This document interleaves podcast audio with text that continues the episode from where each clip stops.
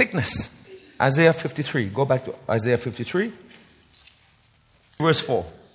Surely he has borne our griefs. Now, the majority of translations will say griefs, okay? But if you go into the Hebrew, and even in some of the Bibles, there will be a mark by the word griefs, and if you go at the side, it will mention sickness. Okay? Surely he has borne our griefs. The word griefs literally in Hebrew is sickness. Choli. Write it down. C H O L I. Choli. It means sickness. It's a word used only for sickness. In the German Bible, this is translated as sickness. All right, so it is sickness. He has borne our sickness. The Bible is clear. The manuscripts, original Hebrew manuscripts, say sickness. When the Bible is translated by men, sometimes men translate according to their theological belief. They can't believe that Jesus took our sickness because they see, I can't see people getting healed. So, according to their experience or lack of experience, they define the Bible. See, man does not define the Bible. The Bible should define us, okay? Understand that? All right. So, and carried our sorrows. The word sorrows is the Greek Hebrew word makob. M A K O B. Makob. And it means pains, bodily pains. Job had a lot of makob. right? Job had a lot of pain in his body. Surely he has borne our sickness and carried our bodily pains. Yet we esteemed him stricken, smitten by God, afflicted, da da da da da da da da da da. Verse 5. And by his stripes, or the word stripes means blows that entered in, by his wounds, we are healed. The word healed is used primarily for physical healing. Even when Peter quotes this in 1 Peter 2:24, he uses the Greek word for physical healing, not spiritual healing as many theologians say. All right? So, is sickness a curse of the law? Yes or no? Yes. So, on the cross, Jesus took our sickness so that we are healed by his stripes. First Peter 2 24, Isaiah 53, verse 4 and 5. A divine exchange took place. Divine exchange. Divine exchange. Do you know that garden was no sickness? God did not create sickness. Adam was never sick until they sinned. And that's how sickness came into the earth. All right, poverty, 2 Corinthians 8, verse 9. This will be dealt with more detail in your healing class, so we'll just go ahead. 2 Corinthians chapter 8, verse 9. For you know the grace of our Lord Jesus Christ, that though he was rich, yet for our sakes he became poor, that we, through his poverty, might become what become? Look in your Bible. For you know, for you know, no, no, no. This is a knowledge you need to know. For you know. This is a knowledge important to understand grace. For you know the grace of our Lord, the grace of our Lord, the grace of our Lord. The main characteristic of Christ is grace. That means what Jesus accomplished, achieved for us, is called the grace of our Lord. For you know the grace of our Lord Jesus Christ, that though he was rich, dwelling in eternal glory, always having abundance. Yet, for our sakes, grace has a target. What's the target of grace? Us, the weak, the poor, the broken, the sick, right? For our sakes, Jesus became poor. Amen. So that we, through his poverty, so his poverty is what Jesus went through, right? So that means what Jesus did, right? See, so we prosper through the grace of Christ. The grace of Christ refers to what he did, what he sweated, what he paid for. Your father paid for your education. He sweated. He saved for your education. You get it free. But your father paid for it. Amen. So, through his poverty, that means somebody was working. Grace is free, but somebody paid. If you don't see the connection between payment and free, you will take advantage of God's grace and live a careless life. And that's what Paul says. Don't let the grace of God come in vain. You get it? Through his poverty, through his poverty might become rich. The purpose of grace is to lift you up, is to enrich you, it's to empower you. If you say, I'm under grace, I believe in grace, but your life is not empowered, your life is not enriched, then you need to take a second look at how you're believing. Okay, through his poverty. All right. When was Jesus poor? Tell me. And let's talk about abject poverty. Anyone here poor?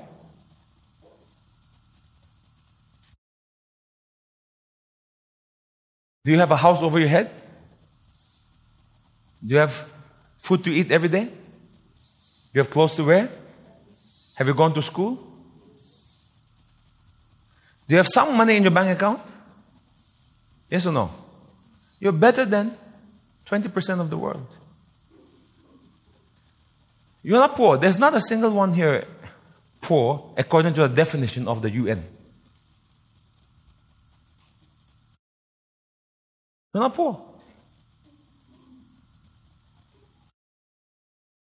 I'm talking natural terms, not spiritually.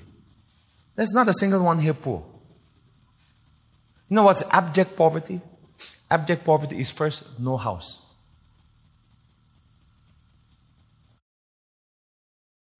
Abject poverty is what? No clothes. Anyone ever, ever having gone through life with no clothes? You have to walk on the streets. Huh? What's abject poverty? No food. Anyone ever had a day where you had no food? You have to go on a garbage bin? Anyone? No, none of you have experienced poverty. But Pastor, you don't understand. We live in the village. Still, you don't have poverty. You just don't have what you want, and that's why you think you're poor. What is abject poverty? Abject poverty is no water, no food, no clothes, no bed, no house, where you have nothing. Where did Jesus experience this? Huh? Galilee, on the boat? No, when he wanted the boat, he could get the boat. When he wanted a donkey, it was available. When he needed money, it was available. Even the fish would bring money to him. So when did Jesus experience abject poverty? On the cross, when he was naked. He hadn't drunk the whole night, remember? He was captured. The whole day and the next day. He hadn't eaten, he hadn't slept. Abject physical poverty you experience in the cross. Not only physical poverty, spiritual poverty. Not only that, poverty of soul also. All his friends left him. He ran. He was all alone. Right? He experienced soul poverty, spirit poverty, and physical poverty. So that we through his poverty, what he did might become rich in spirit, rich in soul, and rich in provision. Hallelujah. That is called the grace of our Lord Jesus Christ. The grace of our Lord is what He did. This is what He did so that you can have this. Hallelujah. Shame. What happened? Jesus took the iniquity of us all. Our shame came upon Jesus. Shame. He was insulted, he was spat upon, insulted him. Right? He kept his mouth quiet. He did not answer back. He did not insult back. When people gossip about you, do you gossip back? Yes, Pastor. Ten times more. Double portion. See, Jesus was insulted. He went through shame. He kept quiet. And then on the cross, he was hanging naked. Naked. He was naked. They were gambling for his clothes. And because he was naked, the Bible says that the women were actually sitting, standing far off. Look at Luke 23, verse 49. Luke 23, 49. All his acquaintances and the woman who followed him from Galilee stood at a distance watching these things. Women were standing at the distance. Maybe one reason was because he was naked on the cross. He took your shame. Shame, shame, shame. The devil wants to come and say, shame, shame, shame. He will make you do and then he will say, shame. Right? He'll give you sweet and he will take out your tooth. That's the devil. Anyone ever experienced shame in your life? Shame is powerful. It causes you to hang your head down, hide. People take their lives because of shame. This man in Assam, 70 year old man, a 60 year old man. You see the story last week? He killed his own self because of a video that was released of him with a young girl. Committed suicide. Shame. Through shame, people take their own lives, right? We know that. Jesus took our shame so that we can share his what? What's the opposite of shame? Come on, tell me. What? What's the opposite of shame? Glory. Glory. He shares His glory with us. Now, don't ever take the glory, but still He shares it with us. Look at Romans chapter 8, verse 30. Romans 8, verse 30. Are you there? Read it out loud.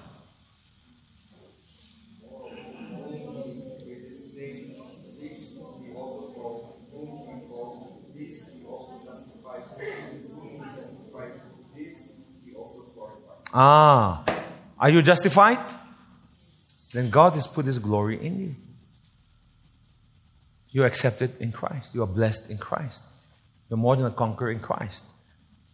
You're loved in Christ. There's glory there. Okay? God shares His glory with us in Christ. Hallelujah. The chastisement for our peace. So, Jesus was punished so that we could have peace. Whenever you sin, you lose your peace, right? Because you feel like, ah, I think I'll be punished for this. yes or no? Yes. But Jesus was punished.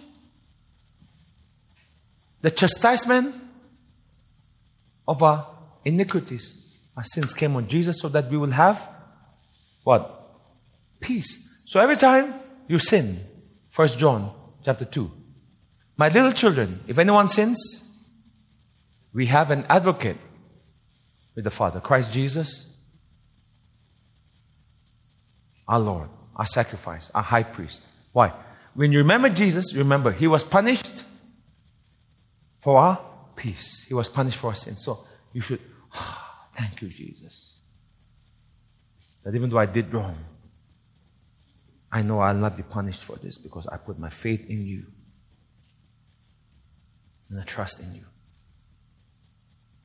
I'm forgiven. I'm righteous.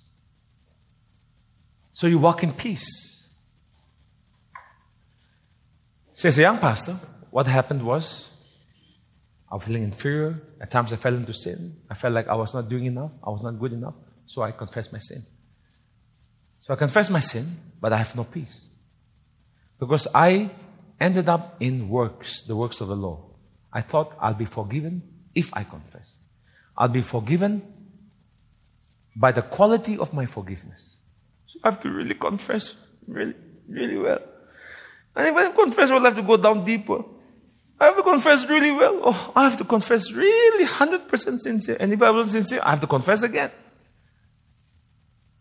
And I have to make sure I cry. If I don't cry when I'm confessing, it was not perfect confession. Have you ever done that? Yes or no? Is there a lot of peace, abundance of peace in that mindset? No. Ah, so many people come for counseling because of this belief. They feel like they've committed the unpardonable sin. They're just yielding to the feelings. They're not believing the gospel. Do you know how important it is for Christians to believe the gospel? Not only unbelievers.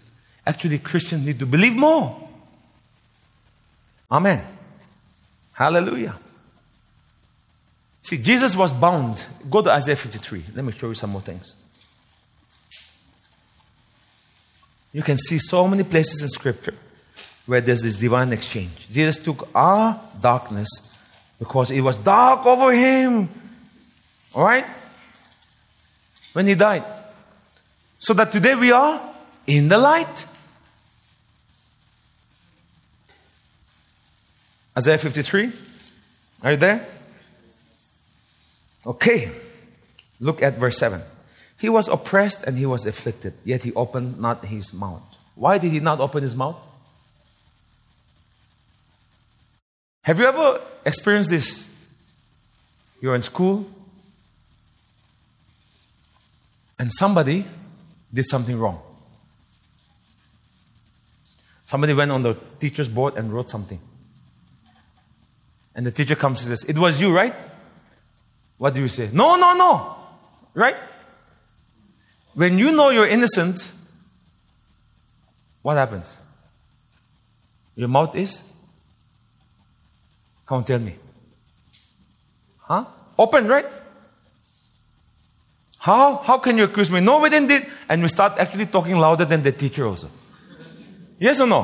When you know you're innocent, you, your mouth is not silenced. But when you know you're guilty, what happens? Huh? You keep shut. See, Jesus kept shut. But he is innocent. He has done no wrong. He did not answer back Pilate. He did not answer back the high priest. He just kept quiet. Why? He was taking your guilt. So that you today, you should never keep shut. Even though you're guilty. the righteous are as bold as a lion, the Bible says.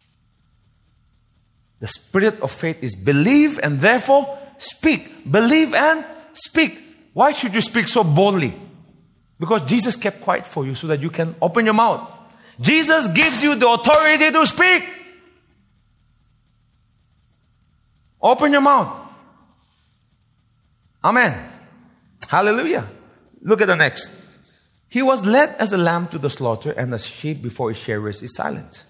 So he opened not his mouth. He was taken from prison and from judgment. So he went into prison like a criminal. He was bound in chains. Why? Why? You see, everything he did, he did for us. He was bound in chains. You know why? So that today you are free. Free in Christ. You shall know the truth, and the truth shall set you free. He whom the Son has set free is free indeed. Come on, say, I'm free from sin. I'm free from guilt.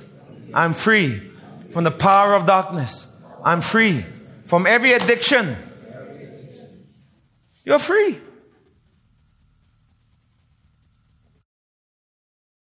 Amen. Hallelujah. The Bible says when Jesus was on the cross, he hung his head and he died. You know why? So that today you can hang your head up high. The heavens over him became dark. So that over you today, the heavens are open. And the Holy Spirit descends. Jesus took the crown of thorns on his head. Right? What does those thorns represent? Oppressive thoughts, disturbing thoughts that cause you to lose your mind, depression. Today we have the mind of Christ. Amen. If you're born again, you have the mind of Christ. God's not giving you a spirit of fear, but of power and of love and a sound. Sound? Sound? Sound? Take the helmet off. Ah! Jesus took the helmet of thorns. So that today you have the helmet of salvation that will keep your mind in peace. See, Jesus did everything for us. Jesus took the vinegar in his mouth, right? Some gospel he says he spat it out, and some gospel he says he put it in his mouth, some he rejected it, right? But vinegar, when you drink vinegar, what happens? to Your teeth. When you eat sour things, what happens to your tooth? Huh? It becomes, right? Your teeth are set on, that's what it says in English, set on edge. All right? Now, this is a reference to Jeremiah. Now, Jeremiah, don't go there because I'm not giving you the scripture. You look at it yourself later. Jeremiah says, The father sinned. There was a saying in Israel because of the law. The father sinned, and the children's teeth have been set on edge. Have you seen that in the Bible? Yes. Baba laga pap nimide bacha curse spicy. They say that in Nagamese. Because of the father's sin, the children are suffering. This is a saying even in Israel. The father sinned and the children's teeth have become. Why? The effect of the father's sin has come on the children. But then, God is saying, but no more. He said that, okay, in the Bible. It's there in Ezekiel. No more will it be said, this proverb in Israel will be removed when the Messiah comes.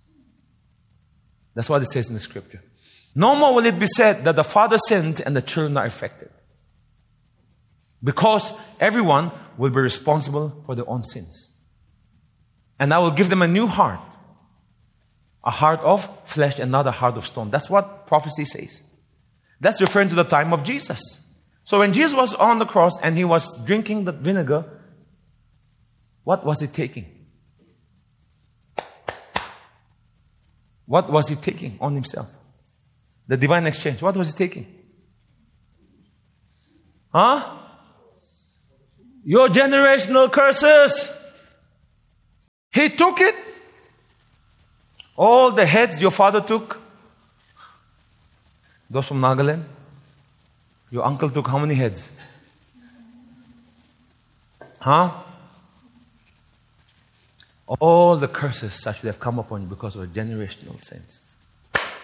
It ended. It ended at the cross.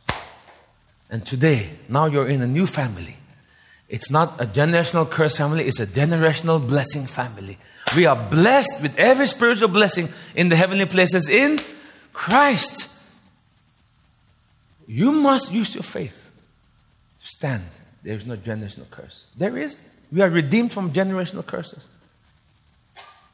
This teaching again in Nagaland, so prevalent. You have to confess your father's sin, your mother's sin, father's father's sin, father, father's sin. Okay, okay, okay, okay. How long? Oh, grandfather, great great grandfather. Oh, I don't know the names anymore. As you're led by the Spirit, you break off every curse, praying once, twice and then you don't look back anymore and you just walk ahead. There's nothing wrong in that. But you always go back. Anything wrong in your life? Generation. Anything wrong in life? Generation. Generation. Generation. You know, it is a bondage. Okay? Because we're redeemed. Can you say amen? Redeemed from the curse of the law, redeemed from generational curses. Hallelujah. So, the Lord laid on him, Jehovah, which is referring to Almighty God, laid on Jesus, here, Jesus, laid on Jesus, the iniquity of all of us, the evil, the punishment we deserve, laid on Jesus.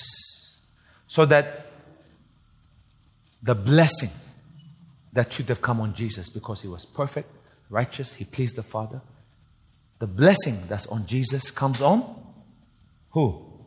Us, those who believe. That's a divine exchange. Hallelujah. So your faith must be aligned here. who you are in Christ, what you have in Christ, what you can do in Christ. And you don't see yourself anymore as the old man. Old man. Look at Ephesians. Ephesians chapter 4, verse 22. Put off concerning your former conduct the old man. Ah. So stop thinking like the old man. What does the old man think? The old man says, I am what I do, and if I do bad things, I'm bad. The old man says, I have a sin nature. The old man says, I'll be righteous by my own good works, and because of my sins, I'm still a sinner. So the old man functions according to the works of the law. The old man functions in self righteousness. And even after we're born again, our mind is not renewed, so we're still thinking, acting like the old man. We think that to deserve healing, we have to do good works. We think that to walk with God, we have to produce works that please Him. So we focus a lot on our dressing, we focus a lot on our speech, we focus a lot on our behavior, thinking that it will produce the grace of God, it will give us merit, will give us righteousness before God, and it will cause us to inherit by our works the blessings of God. That's the old man. That's the old thinking. Are you following me? So Paul is saying here, put off the old thinking, put off concerning your former conduct, the old man, the old creation, your old man which grows corrupt according to the deceitful lust. This old man is gone. But be renewed in the spirit of your mind. Romans chapter 12. Renew your mind. To what? You are not the sin nature anymore. You're forgiven of sins, and the sin nature is annihilated. It is gone. You have a new nature now. Can you say amen? amen. Hallelujah. Your old husband is dead. Sin nature is dead. Amen. You're dead to the old husband. Now you have a new husband, Jesus. You have a new nature. So put on, verse 24.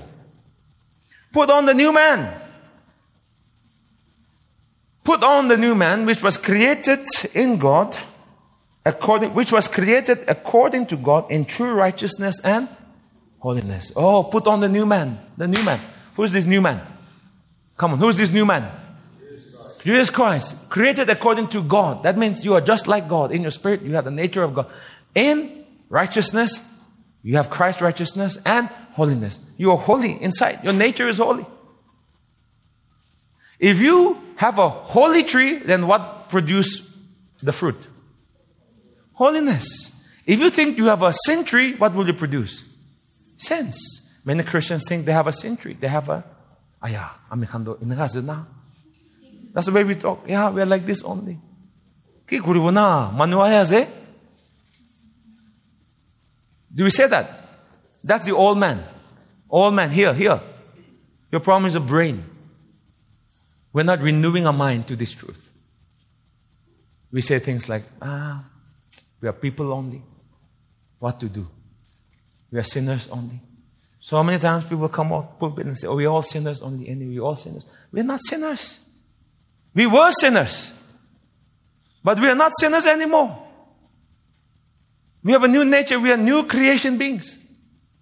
Ken Hagin used to share this testimony with us how he would be with his friends. His friends are drinking, fighting, and he just sits with them and he will tell them, I'm a new creation. And the moment he says, I'm a new creation, he would sense a power of God preserving his desires. And even his friends, feeling like we should not tempt him too much. He declared, I'm a new creation. I don't do these things an instructor of us would tell us how he would go to parties in college days. And all the people are doing all the crazy things you see in American movies. Worse than that. But he would go to the parties, and the first thing he would do is this Hey, my name is Jim. I'm a Christian. I'm a new creation. That's how he introduced himself. And the moment he would say that, he's reminding himself of who he is, and the people also know. And it says it protected him from the temptations. Put on a new man. Here. How do you put on your clothes? You take off your old clothes, right? Go home and you take on the new clothes. Right? So put off the old man. How? Old thoughts. Put on a new man. New thoughts. I'm a new creation. I'm righteous. I'm the righteousness of God in Christ. Don't be worried about result. Don't be worried about, oh, I went to this class and I believe I'm a new creation. I went out and I just feel like beating someone up. I think everything is wrong. It's not the true message. No, don't be worried about result. Don't be focused on result. Don't get discouraged by no result, lack of result, good result. It doesn't affect you. Just believe the word. I'm the righteousness of God in Christ Jesus. That's it. Your focus is just to believe that and let the result take care because God will work on the inside. Amen. Hallelujah. Put on the new man. The key is your, your belief, the renewing of the mind. Okay, now go to Romans chapter 8. Romans chapter 8. All right? How many times is the word spirit mentioned in Romans chapter 7? Good. I hope you didn't cheat. How many times is the word spirit mentioned in Romans chapter 8? 21 or 22, depending on your translations. All right? Okay. What a big change, huh? What is Romans chapter 7 talking about? Huh? The life of frustration where you're trying to keep the law. What does it do? It restricts the spirit. Can you say it? When you're trying to serve God in your flesh, there's no spirit, there's no anointing, there's no grace. When you're trying to be holy by your flesh, there's no grace, there's no transformation. Because even transformation comes by the Holy Spirit. It's the regeneration power of the Holy Spirit. Amen? Can you see it? Romans chapter 7 is a life of frustration, a life of discouragement. And here, the Spirit is mentioned just once. But here, Paul was not trying to say, I want to live as I want, I want to be sinful, I want to go and just be crazy. No. He wants to do good, right? And yet, no power. Because he's trying to do it by the works of the flesh, the works of the law. Oh. Have you ever tried that? I tried to grow the church in my own power, the church didn't grow. I tried to grow my ministry in my own righteousness, the ministry did not grow. I tried to get people healed by my own power, they never got it. And then some of our friends also, they went, they taught us, and then they will go to and pray. Still sick. Have you ever done that? Huh? The first deliverance I did was in Assam, in a village where we shouted and screamed and prayed in tongues and spat on the floor, bound the devil for about two hours. Nothing happened. Nothing happened. You know why? Because we did it with no revelation of what Christ did. It was all the formula we learned. The formula is this use the name of Jesus. In the name of Jesus, shout at the devil. Shout. We were doing the formula. We didn't have revelation of grace, Christ. Nothing happened. So people do healing like that. People don't get healed. When I answered grace and the love of God and I pray for people, I see more results. Amazing results. Because it's God who heals. He just told me, lay hands. My part is just to lay hands. That's it. His part is to supply the anointing, right? Our part is just to lay hands. What's so difficult to lay hands? Yet, if you ask believers to go and pray for the sick, ah, they're like, wow, so what will happen? If they don't get healed, what will they think of me? Right? See? You think too much of yourself. What does it bother what they think of you? Your job is not to lay hands, your job is not to heal them. But we think, ah, Pastor, if I lay hands nothing happens, soram lagi bodoh. Yeah. It's not your kingdom. Don't be worried. Whether they get healed or not, it's up to the Lord. You do your faith. You encourage them the best that way you can. Leave it to the Lord. Amen. But you still have to lay hands. Right? So you work together with grace. Grace and faith must work together. Amen. Hallelujah. So, suddenly in chapter 8, we have 21 times the word spirit mentioned. What a difference. What is this showing? Romans chapter 8 is describing the victorious life of a man who has believed everything Paul said from Romans 3 onwards to where he says in Romans 8, verse 1 There is therefore now no condemnation. The moment you believe, no condemnation. I am righteous, forgiven. Boom!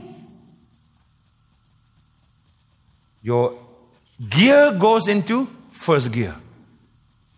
And all the power in the engine of grace, vroom, your faith begins to run. In Romans chapter 7, you had the car. You're sitting in the car. And you on the car. Vroom, vroom, vroom. But not going, car not going. What happened? Vroom, vroom, vroom. Car is not moving. Pastor, something wrong. Anything wrong? Vroom, vroom. But car is not moving. How many of you felt your spiritual life was like that? Yes. All the power of salvation in us, but car is not moving.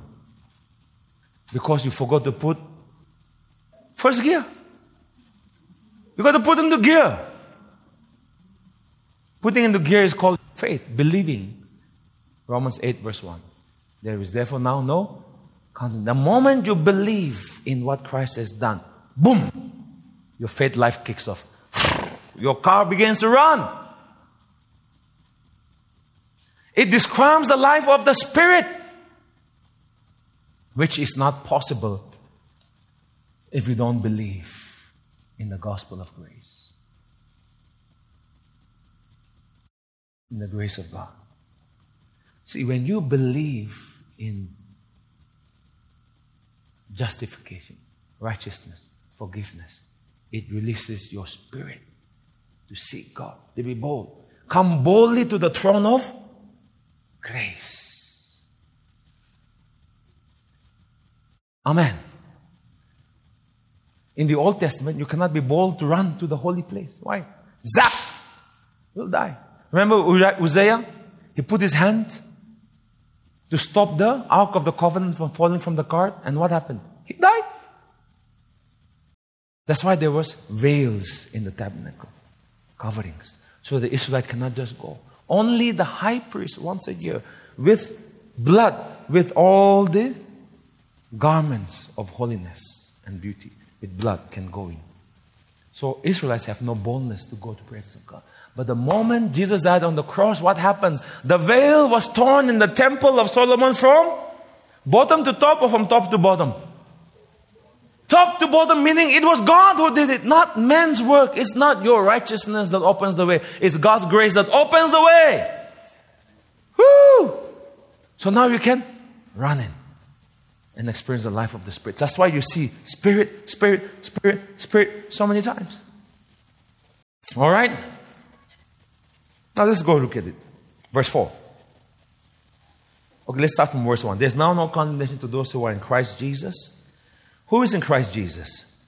Those who are born again, who do not walk according to the flesh, but according to the Spirit. This was added on, but it also has meaning if you will just interpret it properly. Okay. Condemnation refers to declaring something unfit, judging it as useless. But if you are in Christ, God judges you as righteous. Verse 2 For the law of the Spirit of life in Christ Jesus has made me free from the law of sin and death. You can go to your notes, it's on class 14, and you can follow there. All right? So, you are free from the law of sin and death because of your faith in Jesus, and you have eternal life. Verse 3 For what the law could not do, that it was weak. All right? The law of Moses could not make us righteous because of the weakness of the human flesh. So the law ended up condemning men. So God sent his own son as a man and judged sin in his flesh. All right, look at verse 4. So that the righteous requirement of the law might be fulfilled in us, not by us. There's a very big difference between in us and by us. So God's not saying that now, like a lot of people will teach, God has saved you by grace so that you can keep the law. Have you heard this? God has saved us by grace, but we still have to keep the law. Have you heard that? See, the Bible says the righteous requirement of the law might be fulfilled in us. In us means it's domiciled in us, in our nature. God sees us as having kept the law because Jesus kept the law. God sees us as righteous because Jesus is righteous. So it's fulfilled in us, right? Who do not walk according to the flesh, but according to the Spirit. So we're not people of the flesh. The word flesh here is referring to unbelievers. And the word spirit here is referring to believers, all right? Write it down. Okay. In the flesh and after the flesh. In the spirit and after the spirit. Remember those phrases. If you are born again, you are in the Spirit. You may not be walking by the Spirit, but you are already in the Spirit. You are in Christ. It's a positional truth. How many of you are in the Spirit? Can I see your hands? You are in the Spirit because you are in Christ. All right? If you are not born again, you are in the flesh. That's referring to your sinners, to a sinful state in Romans chapter 8. This is in Romans chapter 8. So, in speaks of your position in Christ or in the sin nature. After speaks about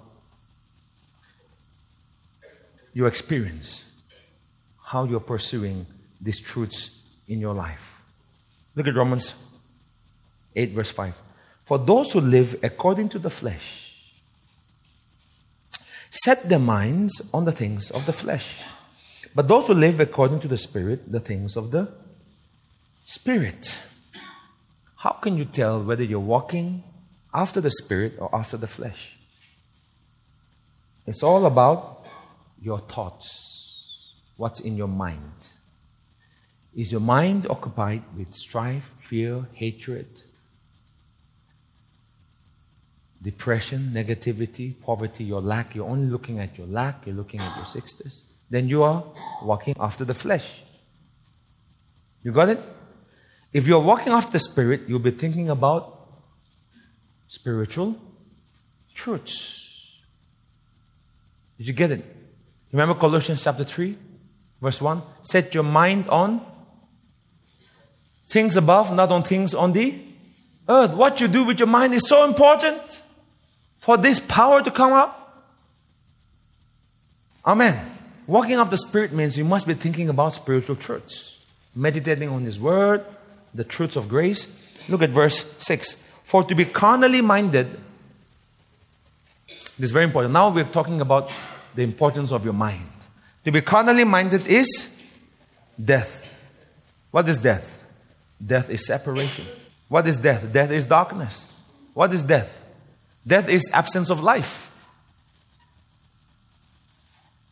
Is fear life or death? Huh? Death. Depression is life or death? Death. Amen. Yeah.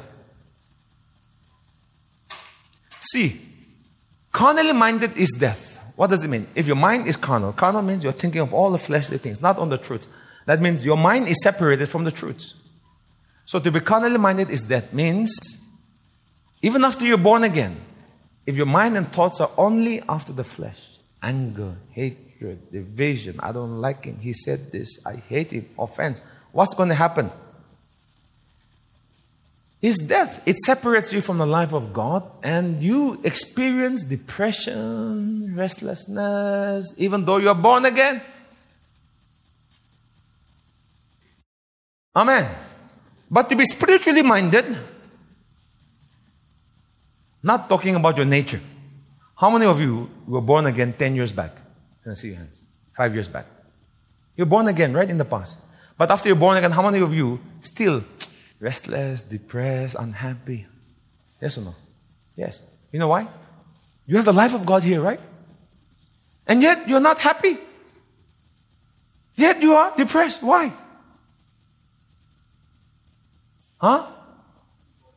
Your faith, right? Your belief. To be carnally minded is death. To be spiritually minded is life and peace. How in hearing this teaching, you have more peace in your heart? Can I see your hands? It has increased from last week to this week. More assurance. Yes? You know why? Because of this teaching that has gone into your mind. But after two months, you will forget. yes. The human mind forgets. And that's why faith comes by hearing. You got to hear again and again and again and again. Because grace is so opposite to the ways of the world. You watch CNN, you won't get grace.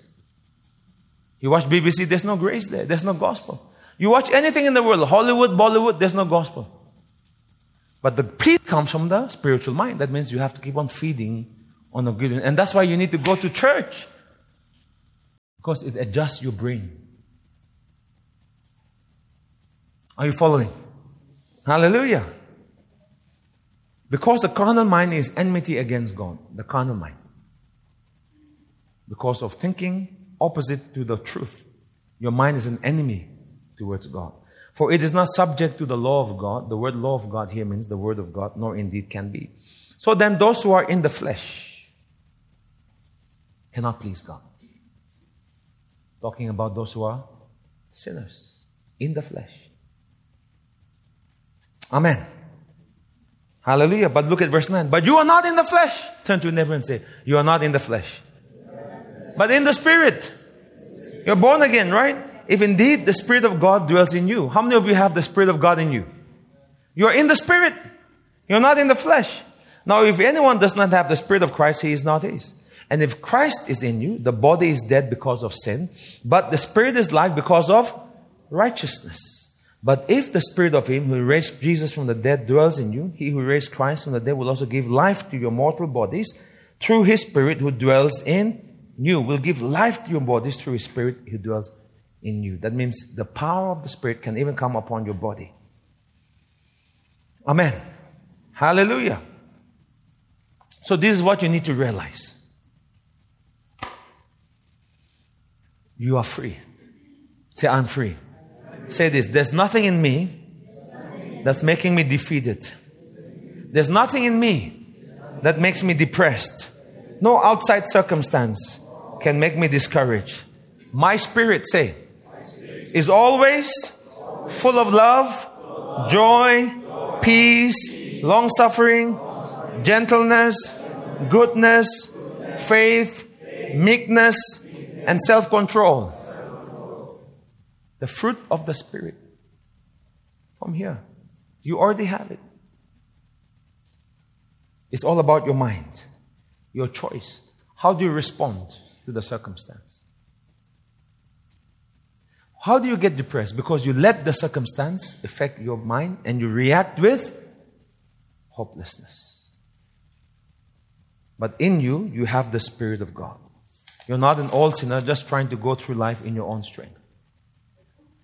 You get it? Now look at verse 12. Therefore, brethren, we are debtors not to the flesh to live according to the flesh. So now, don't walk according to the flesh, carnally. Right? And because you are in the Spirit. For if you live according to the flesh, you will. Now, this doesn't mean that you will die, as in eternal damnation in hell, but it also means you will die. You will experience the curse of the law. Right? As a Christian, if you fight every day with your wife, will that marriage grow or will that marriage die? Die. As a Christian, if you gossip about your friends every day, will that relationship live or die? Die. So don't live according to the flesh.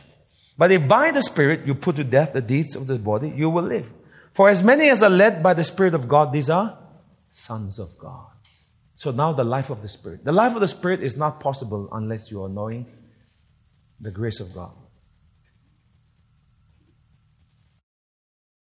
Jesus, when he was preaching, teaching, everywhere, people are getting healed. Power of the Holy Spirit coming out of his life, right? Now, let me ask you this question Did Jesus have any sin? Did he commit any sin? Was Jesus righteous? Did he know that he was a son? See, and that's why there was so much boldness out of his life. Because his relationship with God was not disturbed. He knew there was no sin. He had no sin. He knew he was righteous. Amen. That's why he could be controlled by the Spirit, led by the Spirit, moved by the Spirit. You see such freedom and power in Jesus' life and ministry. Amen. So, knowing you are forgiven, you are righteous, no condemnation, is the foundation of a life of the Spirit. You can have the same life as Jesus. You know why? Are you forgiven of your sins? You have a relationship with Father God? Are you righteous? Yes. That means you are the same like Jesus.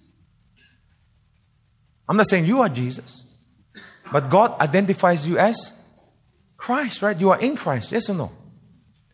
That means now you are free to experience the life of the Spirit.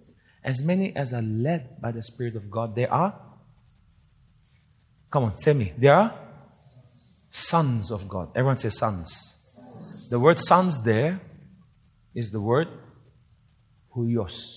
Write it down. H U I O S. H U I O S. Huios. As many as are led by the Spirit of God, they are sons of God. Huios. You know what huios means? Grown up, mature. So, one of the signs of maturity is that you live a life controlled by the Spirit. For you did not receive the spirit of bondage again to fear, but you received the spirit of sonship by which we cry out, Abba, Father. Verse 16. The Spirit Himself bears witness with our spirit that we are children of God. Underline the word children. You know the word children there? What's the word? Children and sons is the same, right? But in the Greek, these are two different words. The word children there is the word teknon. T E K N O N. You know what it means? Teknon. Know what's the meaning of teknon? T E N O N. Teknon means this. Bacha. That's what teknon means. You are just a little child. Huios means you have grown, matured. Ah. So, according to your belief of what Paul said in the gospel, believing that you're forgiven, you are righteous, no condemnation, and you have a new nature and you walk by grace, that's what matures you. Maturity is not about how much you can pray, how much self righteous works you have. No. Some people can have a lot of self righteous works and still be very immature.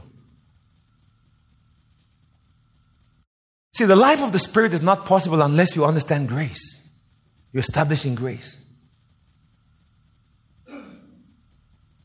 Are you with me? Amen.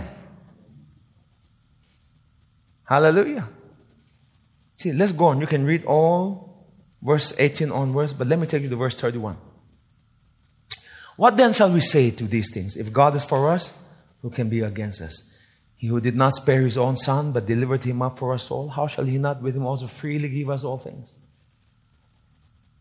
When you know God gave his son for you, it gives you freedom to ask for other things. Amen. Who shall bring a charge against God's elect? The word charge is who can accuse God's elect. Who are God's elect? Tell me. Huh? Believers, good. God's elect is you. Put your name there.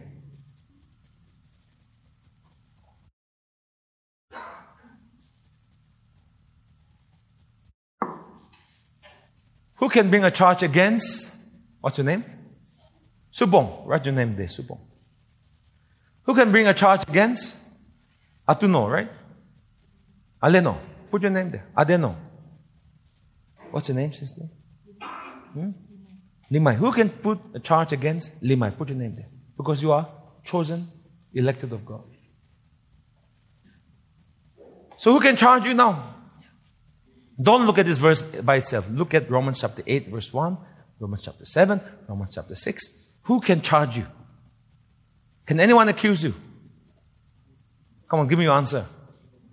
No. Who? That's a challenge. Who can accuse you? What's the answer? Come on, tell the answer is written in the verse. Come on, read the full sentence. What is the word after elect? It is God who? Ah! Who can accuse you when God has justified you? When the supreme judge of the universe has said, righteous, can anyone say guilty? No. Ah. See, these are such powerful proclamations of victory.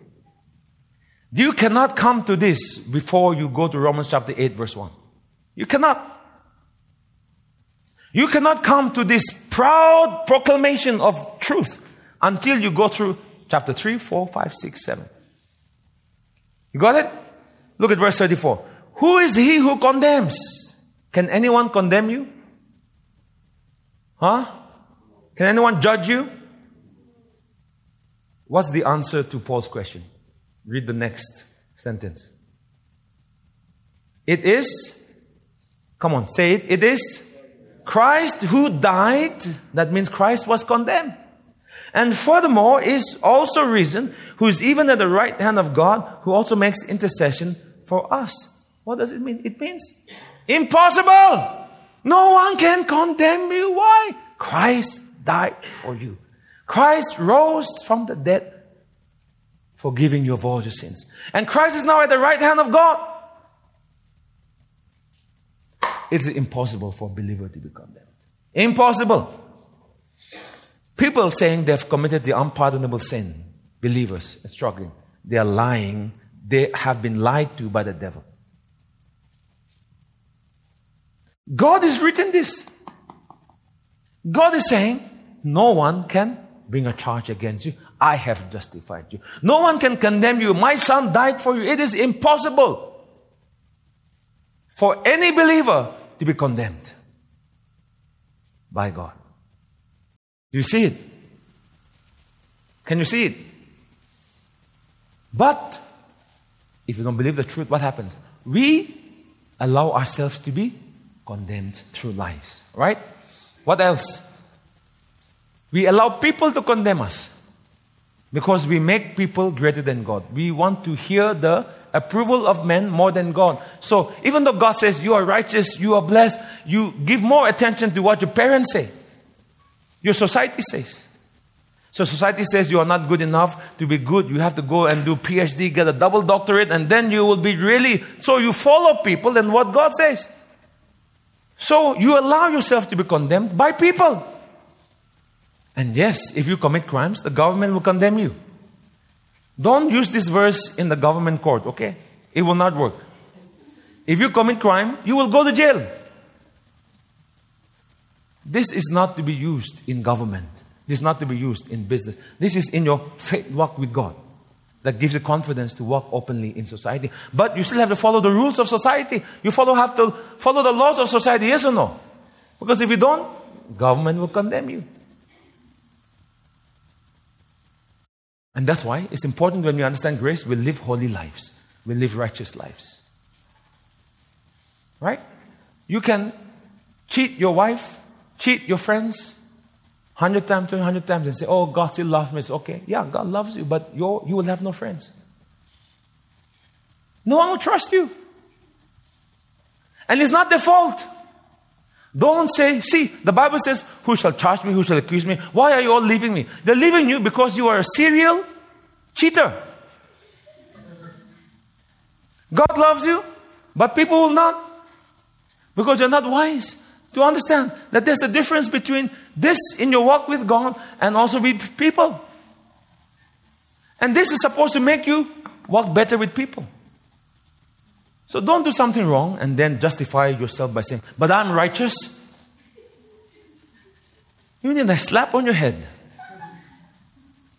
Rules in school are still important. Rules in society are still important because we are living not in heaven, we're living on the earth where we have to make rules for the flesh of man. That means, as a Bible school student, if you come early every time, you will be favored more than the ones who come late all the time. Oh, but, but how come? I'm more justified also. Will, yeah, you are justified before God, but not before me. I will judge you by your works, not by your faith. Oh, that means, no, no, no. You see, Jesus said, You will know them by your fruit. Oh, so I look at your fruit. Your fruit tells me what you believe. Do you get it? Amen. Who shall separate us from the love of Christ? Tribulation, distress, persecution, famine, nakedness, peril, or sword? Why did Paul mention only these difficult things? Because these are the times when people doubt the love of God. These are the times when people feel God has left us. COVID time, ah, God is judging the earth. So many Christians on Facebook and YouTube. Who shall separate? The boldness to say, Who shall separate comes from Romans 8, verse 1. There is no condemnation. Amen. As it is written, For your sake we kill all day long, we are counted sheep for the slaughter. Yet in all these things, the dark things mentioned in verse 35, we are more than conquerors through him who loved us. But believing in his love for us makes us conquerors. We are warriors of love, champions of love, okay? His love for us makes us warriors. For I am persuaded that neither death, nor life, nor angels, nor principalities, nor powers, nor things present, nor things to come, nor height, nor depth, nor any other created thing shall be able to separate us from the love of God which is in Christ Jesus our Lord. This is the mountaintop, the mountaintop of the gospel. Romans chapter 8 is one of my favorite chapters. Because if you can see the gospel of grace as a mountain, the top of the mountain, the tip of Mount Everest is Romans chapter 8. And the tip of Romans chapter 8 is this verse Nothing can separate us from the love of God in Christ Jesus our Lord. What a triumphant declaration! Not possible without Romans chapter 7, 6, 5, 4, 3, 2, 1. Amen. So Paul is building up to this triumphant declaration. Nothing can separate us from the love of God in Christ Jesus. So the love of God comes in. Grace initiated by love. Amen. So this talks about the life of the Spirit. The life of the Spirit is not possible without understanding you are righteous, you're forgiven of your sins, you are not a sinner anymore, you are a new creation. Hallelujah. Believing these truths causes you to become mature, led by the Spirit, and you experience the life of the Spirit. All right? If you have been blessed through this podcast, we invite you to partner with us in sharing the gospel of Jesus Christ from Nagaland to the nations. We make all our series available for free, but it does cost us time, effort, and money to do it. So the support of people such as you will enable us to reach more people in more regions. Remember, when you give, the Word of God says in 2 Corinthians 9 8 that God is able to make all grace abound towards you, that you, always having all sufficiency, all things, may have an abundance of every good work. If you would like to support our media ministry on a monthly basis or through a one time gift, kindly write to us at faithharvestnagaland at gmail.com and visit our website www.faithharvest.in and you can go to the giving section. You can also give through this UPI ID 70056845533 at Paytm. God bless you and thank you so much for your generosity.